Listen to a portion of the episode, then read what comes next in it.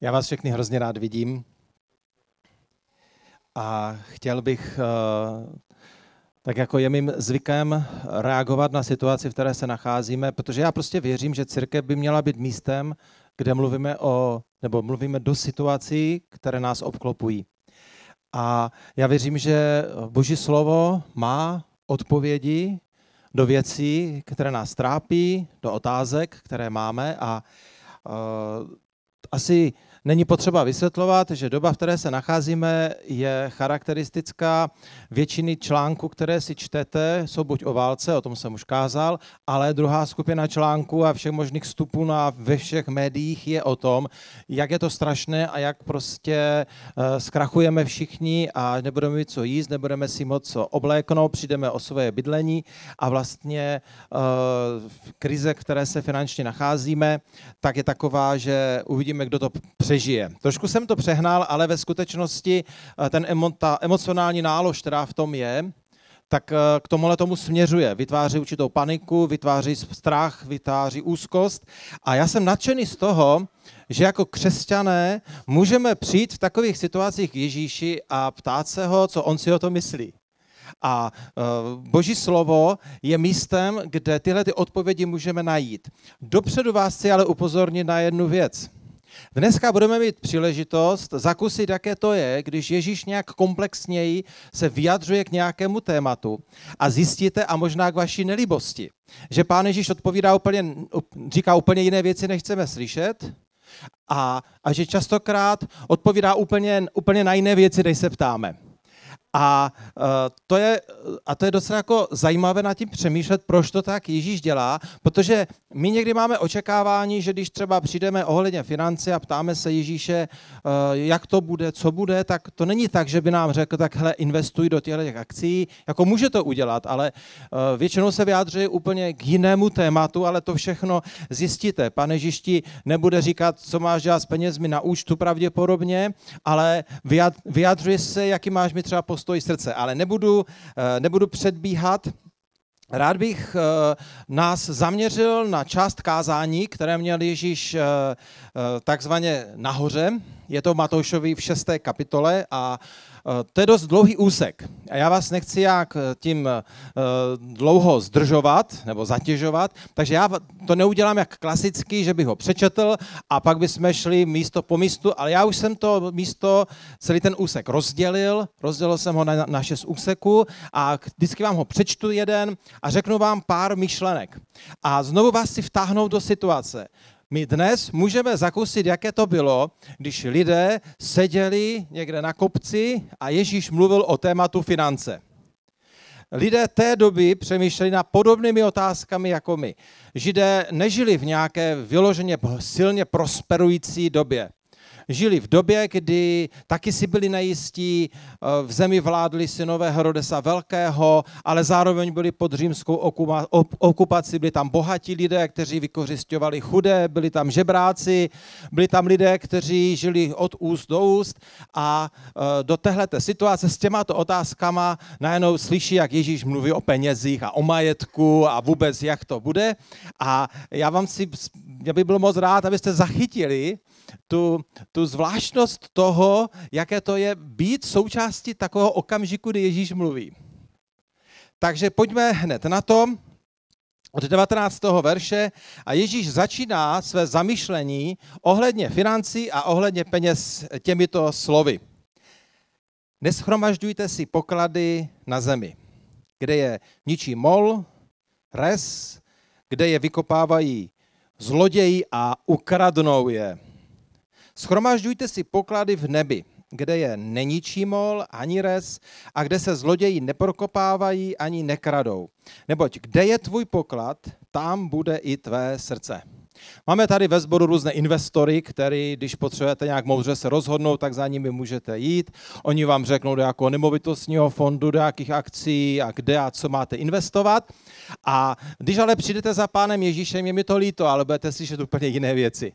Pán Ježíš se totiž na oblast investování a vůbec toho, jak pracujeme s majetkem, dívá docela jednoznačně a dalo by se říct možná i černobíle.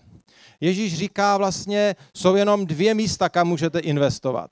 Buď budete investovat do bohatství a do pokladu, který budete schromažďovat na téhle zemi, anebo budete schromažďovat do pokladu, který budete mít v nebi. Dopředu vám chci říct, že Ježíš úplně nevysvětluje, co znamená investovat do pokladu v nebi. Jestli to budete čekat, tak to se nám nestane dneska. Naštěstí ale Boží slovo o tom mluví na jiných místech, takže máme nějaké indicie, kterých se můžeme držet, ale Ježíš prostě to takhle vypálil úplně na tvrdo. Říká, buď budeš si schromážovat poklad tady na zemi, ale dopředu tě varuju Jestli si budeš schromažovat bohatství zde, tak je vysoká pravděpodobnost, že o něj přijdeš. Molové, res, anebo zloději. Je zajímavé, o tom by se dalo diskutovat, jako proč to takhle Ježíš rozdělil, nemáme na to tolik času, ale ta myšlenka, která tam je dost silná, je, že pán Ježíš je v tom takový nekompromisní. Jestli tvůj poklad bude tady na zemi, tak o něj přijdeš. Proto je lepší investice. Schromažďuj si poklad v nebi. A uh, já vám opravdu nedám návod, jenom vám dám nějaké indicie, tak jako to dělá pán Ježíš, ale pán Ježíš pokračuje dál a uh, směřuje to k tématu, které on miluje. Téma, ke kterému se vrací velmi často. A mluví o srdci, mluví o vnitřním postoji člověka. Vlastně to, kde je můj poklad, rozhoduje mé srdce. Mé vnitřní nastavení, mé identity, to, o co mi jde, rozhoduje, kde je můj poklad. Není to tolik o tom, co s majetkem a penězi děláš, ale jaký máš postoj ve svém srdci. Myslím si, že můžeme z těch indicí, které Bible říká, říci, že poklad v nebi znamená, že hledám to, co chce Bůh. Že mě zajímá, co pán Bůh říká že, mě, že sledují jeho vůli. Víte, lidé někdy si myslí, že uh, mít poklad v nebi znamená, že všechny peníze přinesu do církve. Tak vám chci říct, tohle to není pravda. Je to o tom, kam směřuješ všechny zdroje a všechno to, kým jsi a čím jsi. Jestli to směřuješ do věcí, které se týkají Božího království, to znamená do oblastí, kde vládne Ježíš, ještě se k tomu budu, budu několikrát vracet. To, co nabízí Ježíš a říká, když tvůj poklad bude v nebi, když to klíčové, pro co žiješ, je nebeské království, tak budeš žít v pokoji. Nebudeš mít strach z toho, co se stane s tím, co vlastníš. Eh, možná zde jenom taková malinkatá poznámka. Eh, my žijeme už zhruba skoro 70 let v době, kdy neříkám, že jsme se měli vždycky dobře, ale žijeme v době blahobytu. Máme se dobře. A najednou jsme svědky událostí, které jsou varující, výstražné a strašidelné protože máme tady sourozence z Ukrajiny, sledujeme to, co se na Ukrajině děje, kdy standardní situace, jak je to u nás, vezmeš si hypotéku, koupíš si byt, snažíš se mít dobrou práci, aby si hypotéku zaplatil, koupíš si auto, šetříš si na dovolenou, říkáš si, jak to máš dobře rozběhlé, snad nebude žádná krize, pak přiletí jedna, stačí jedna raketa. A odcházíš s baťuškem a to je všechno, co máš. Dostává ti hypotéka, teď nikdo neví, jak to všechno bude. Byt už nemáš nebo dům, auto zhořelo, bytě zhořelo všechno, co jsi měl, tvé úspory jsou do určité míry znehodnocené a najednou stojíš v životě a vlastně to, do čeho člověk investoval celý život, je pryč. Jiný úhel pohledu je, že celý život se trápíme, usilujeme, investujeme a pak umřeme. To zní tak hrozně, já vím, ale sebou si nevezmeš vůbec nic. A pán Ježíš říká, je klíčové, když přemýšlíš o penězích, kde je tvůj poklad. Rozhodující, jaký bude tvůj život, není jak investuješ, není tak úplně, jestli jsi bohatý nebo chudý, nebo máš střed, ale důležité je to, kde je tvé srdce, kam směřuješ to, kým seš, čím seš a všechny tvé zdroje. Pán Ježíš pokračuje dál a říká, to je pro mnoho lidí nesrozumitelné trošku, lampou těla je oko. Je-li tvé oko čisté, tvé tělo bude plné světla. A je-li tvé oko špatné, celé tvé tělo bude temné. Je-li tedy i světlo v tobě tmou, jak velká pak bude sama temnota. Nikdo nemůže být služebníkem nebo otrokem dvou pánů. Buď bude totiž jednoho nenávidět a druhého milovat, nebo se k jednomu upne a druhým pohrdne. Nemůžete sloužit Bohu ani mamonu. Všimáte si té dynamiky, jak Ježíš jakoby rozvíjí tu myšlenku vlastně vztahu k penězům, k majetku. Je to úplně jiné než semináře o financích, že jo, Jirko, třeba?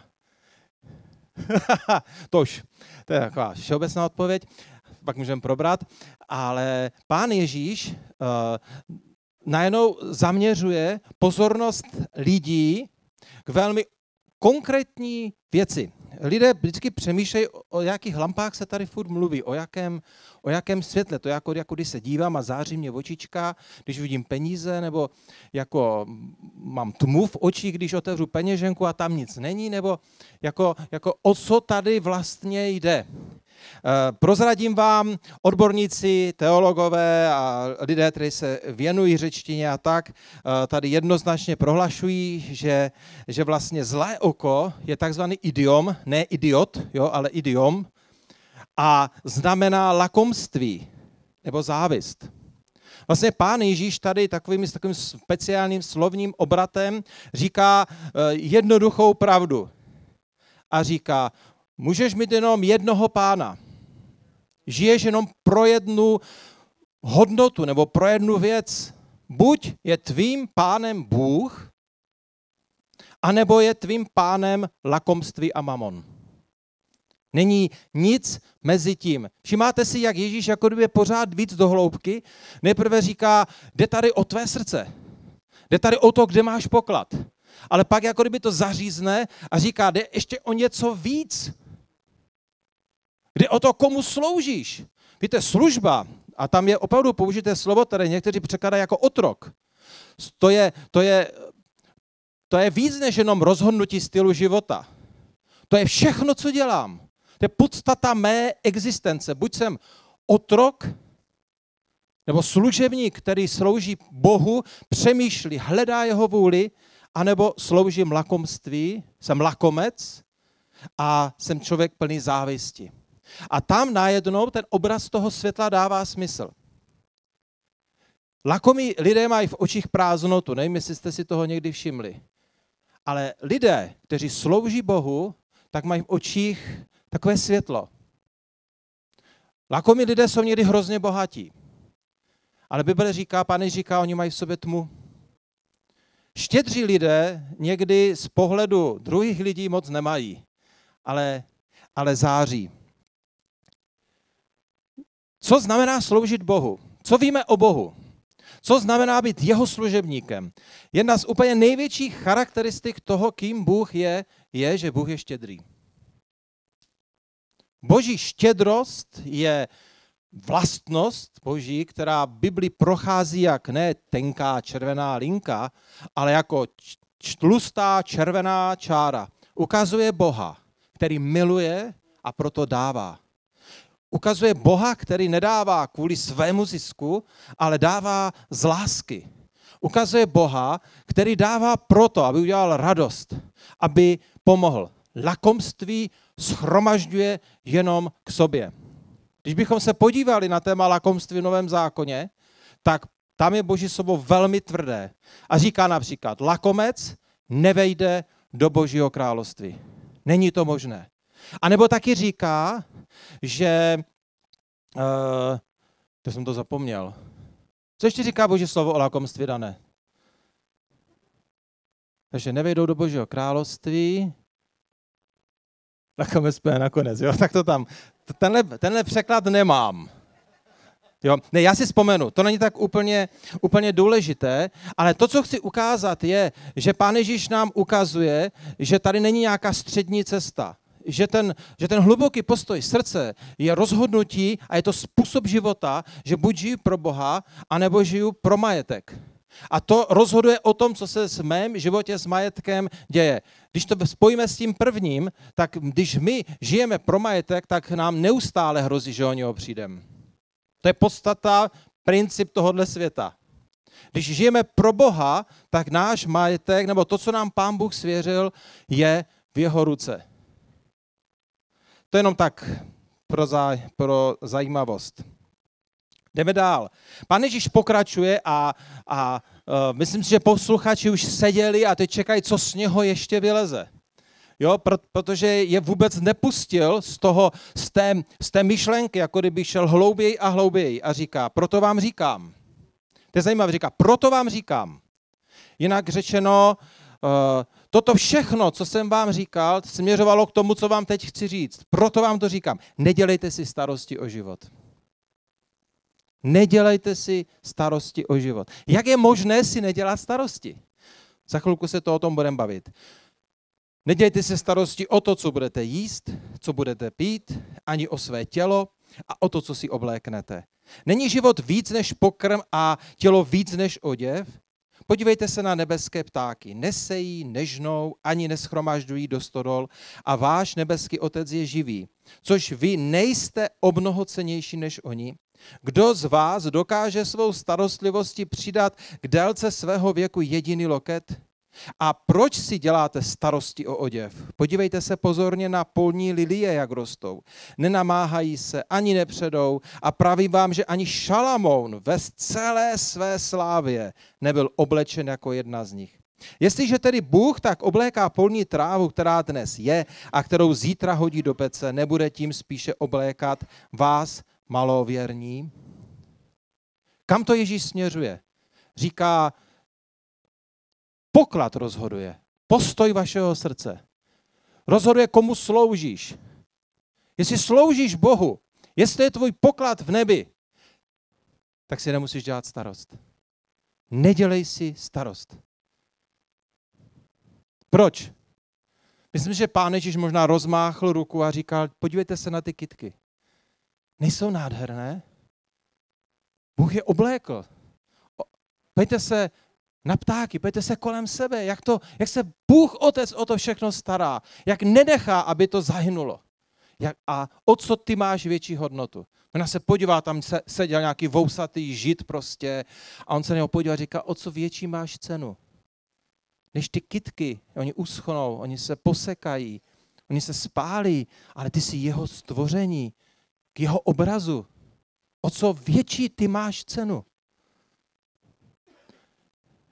Tam, kde je naše srdce, tam, kde je náš poklad, tam, kde je ten, komu sloužíme, tak tam se rozhoduje, jestli budeme mít starosti, anebo nebudeme mít starosti. Jednoduchá rovnice, kterou Ježíš říká. A dává důkazy. Říká, když se podíváš kolem sebe, máš dost důkazů, aby si mohl vědět, že tvá cena přesahuje všechno tohle. Je tam i taková vsuvka, může svou starostlivostí, svým trápením, staráním se jenom o trošku zvětšit svou velikost, svou výšku?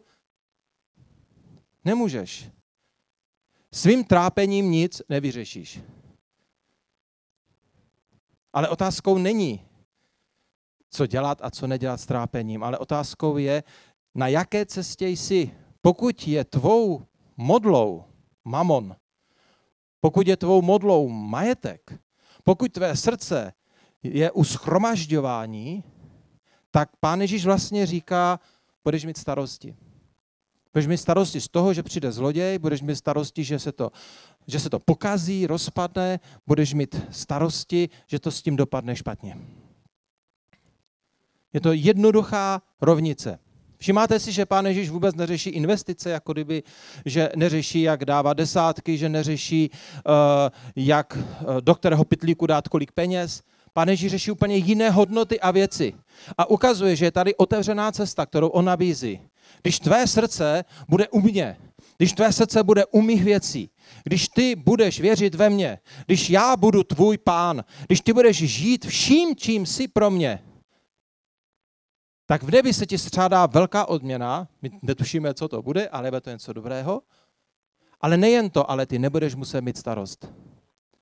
A on se k téhle starosti vrací dál a hned pokračuje a říká, nepropadejte tedy starostem a neříkejte, no ale co budeme jíst, nebo co budeme pít, nebo co si oblečeme, neboť o to všechno horlivě usilují pohané.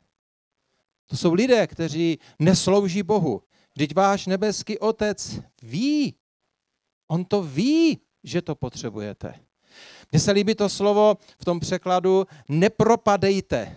Já když čtu slovo nepropadejte, tak si představím let a člověka, který jde a najednou se pod ním ten let propadne on tam zahučí. A je někdy skoro nemožné se dostat z té ledové vody zpátky na ten led a přežít to. A jako kdyby pán Ježíš říká, podívej se, kde je tvé srdce. Podívej se, komu sloužíš. Co jsou tvé hodnoty? Jsou tvé hodnoty schromáždit věci tady na téhleté zemi, anebo je tvou hodnotou sloužit mě, být tady pro mě, být mě dispozici, být jako já, být štědrým člověkem, být člověkem, který slyší můj hlas, být jenom správcem, který spravuje můj majetek, být, být jenom tím, který jenom pečuje o to, co jsem mu svěřil. Protože potom ti nemůže ublížit starost. Pak, i když to někdy hrozí, že by se mohl propadnout do té starosti, tak se to nestane. Lidé kolem tebe se propadají do starosti a někdy z nich umřou a ztratí se v nich. Stanou se lidmi, kteří trpí úzkostmi, strachem, depresí. Ale pán Ježíš tady úplně znovu říká nádhernou myšlenku. Říká, otec to ví. Všimáte si, že pán Ježíš vlastně jako kdyby jediný argument o tom, že to dobře dopadne, říká, on to ví. On se o vás postará. Já vím, že nám hned v hlavě naskočí. A jak to udělá? Teď mě přišlo vyučtování za energie a kdo to za mě zaplatí? On tam pán Ježíš mluví jenom o oblečení a jídle. Víte, já jsem třeba nad tím přemýšlel, proč jenom oblečení a jídlo. A říkal jsem si, kdyby Ježíš mluvil v dnešní době v České republice, jestli by mluvil taky jenom o jídle a oblečení nebo o ničem jiném. A tak jsem koukal do jakých komentářů a zjistil jsem zajímavou věc, že třeba v době Ježíše to byla vlastně nejdůležitější věc. Jídlo a oblečení. Oni spoustu jiných věcí, které my furt řešíme, neřešili. A najednou jsem si uvědomil, že kdybychom přeli do Afriky, tak z největší pravděpodobnosti by řešili to samé. Oblečení a jídlo. A kdybychom jeli do, na východ, tak by to bylo taky hlavně jídlo a oblečení. A tak jsem si říkal, a já nemám odpověď, to vám dávám jako takovou, takovou provokující jenom myšlenku. Nejsme moc zamotaní do strašně moc věcí. Neděláme si to do určité míry my sami, ty starosti a trápení. Nevím. Netuším. Ale jako kdyby pán Ježíš zužuje ten, ten pohled jenom na jídlo a na oblečení. Uh, uvědomil jsem si, že třeba na Ukrajině teď pro mnoho lidí to je přesně ta věc. A najednou je to hrozně aktuální. Pán Bůh říká, já vím. On to ví. A to už je věc víry. To už není argument. Ve smyslu, jako že, že Eh, tam bude nějaké telefonní číslo, na které zavoláš a přijede nějaký anděl s vozíkem a přiveze ti všechno. Moje zkušenost je taková, že když pán Bůh ví, tak je to někdy o tom, že řekne tomu, kdo sedí vedle tebe, teď nemyslím manželku nebo manžela, a řekne, uh, měl by se zeptat svého souseda, jestli nepotřebuje peníze na jídlo. Je to někdy o tom, že v církvi se díváme kolem sebe, protože máme štědré srdce, protože jsme děti svého otce a skládáme si poklady v nebi. Když čteme historii církve ve skutcích apoštolských, tak je tam vidět jedna věc. Jedna z prvních aktivit církve byla, že se začala starat o své chudé, o své hladové, začala pečovat o opuštěné vdovy, o které se nikdo nestaral. Vlastně první sociální opravdová služba vznikla v církvi v prvním století. Protože to je, to je něco, co je přirozeného pro Boha. To je něco, co Bůh otiskuje do svých dětí. Ale nikdy se to, ten otisk nedostane do srdce lakomého člověka. Protože už vím, co jsem chtěl říct. Bible říká, že lakomství je modloslužba. A jestli něco pán Bůh nenávidí, opravdu nenávidí, tak je to modloslužba, kdy uctívám někoho jiného, něco jiného než je on. A Ježíš pokračuje nabývá to pořád na dynamice, dává vlastně jediné řešení, otec ví, on se postará, taková, promiňte, že to tak řeknu, taková nadpřirozená informace a říká, hledejte však nejprve Boží království a jeho spravedlnost. A to všechno vám bude přidáno.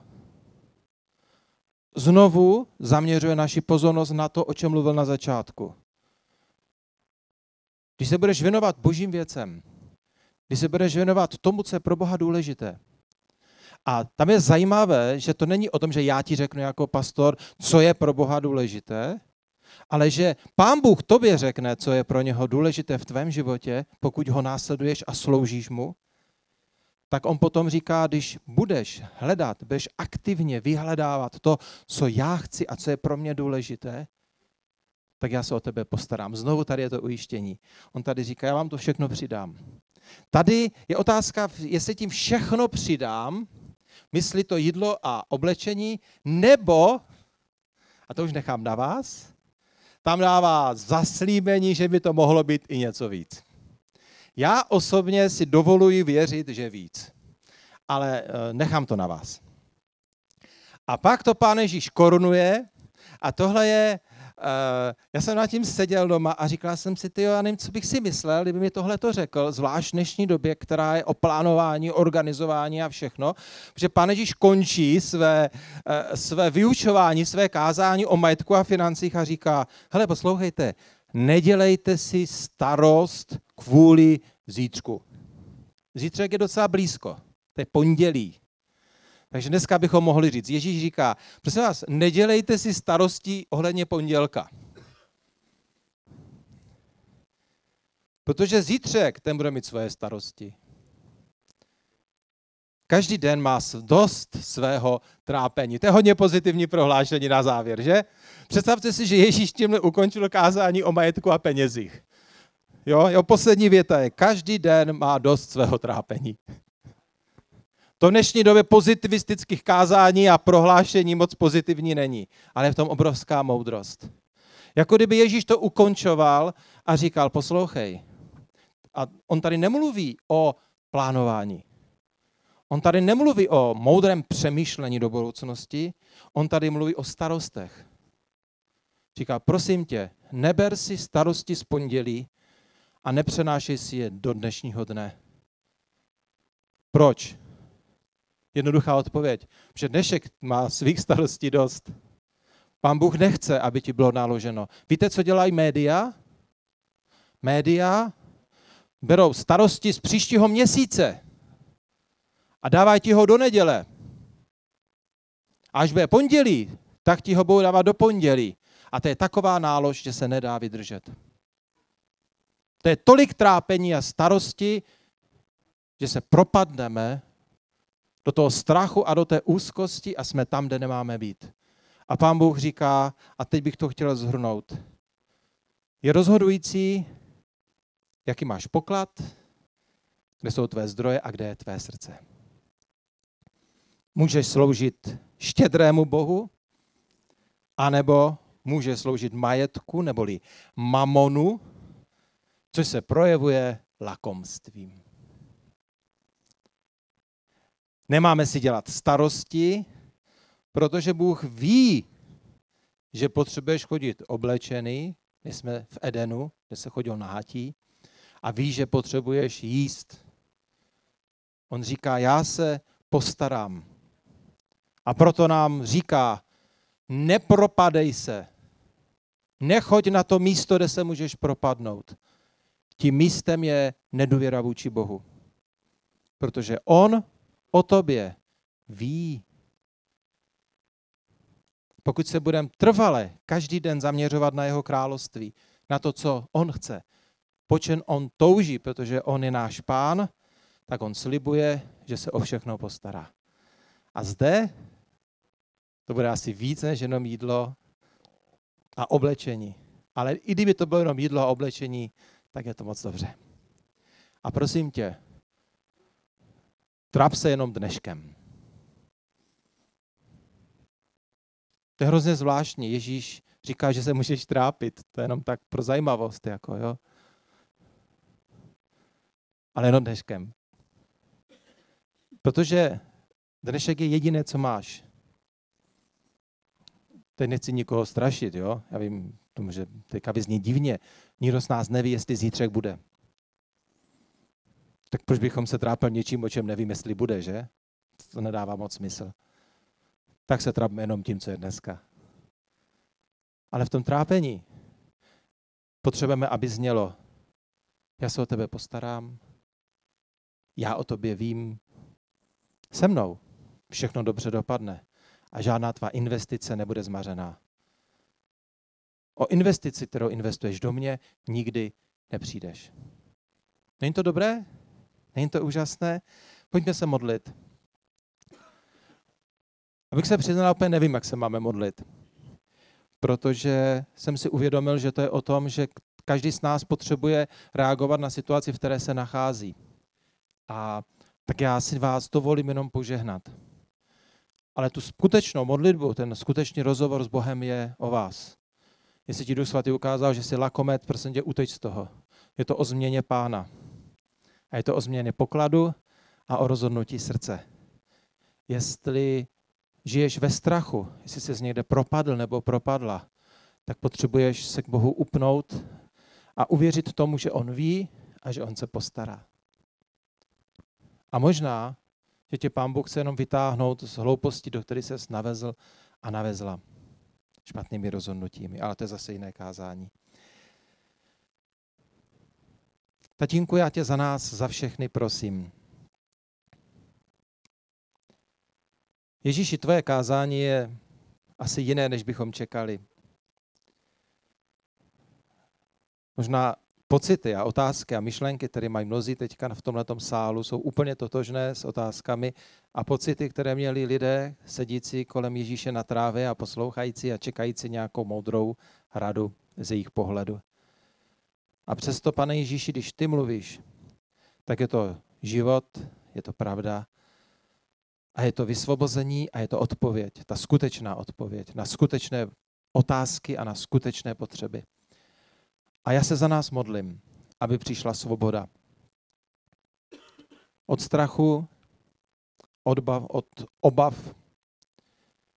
Modlím se, abychom byli jako ty, abychom byli štědří k sobě navzájem. Modlím se za to, abychom dokázali slyšet tvůj hlas ohledně potřeb lidí kolem nás. Pane Ježíši, prosím tě, požehnej nám. Požehnej naše finance, které jsi nám svěřil, poženej majetek, který si nám svěřil. Nevím, jak dlouho ho budeme mít, ale v době, kdy ho budeme mít, ať ho moudře spravujeme pro tebe, pro tvé království. Ať můžeme žít v pokoji a ať v našich srdcích zní Otec to ví. Amen.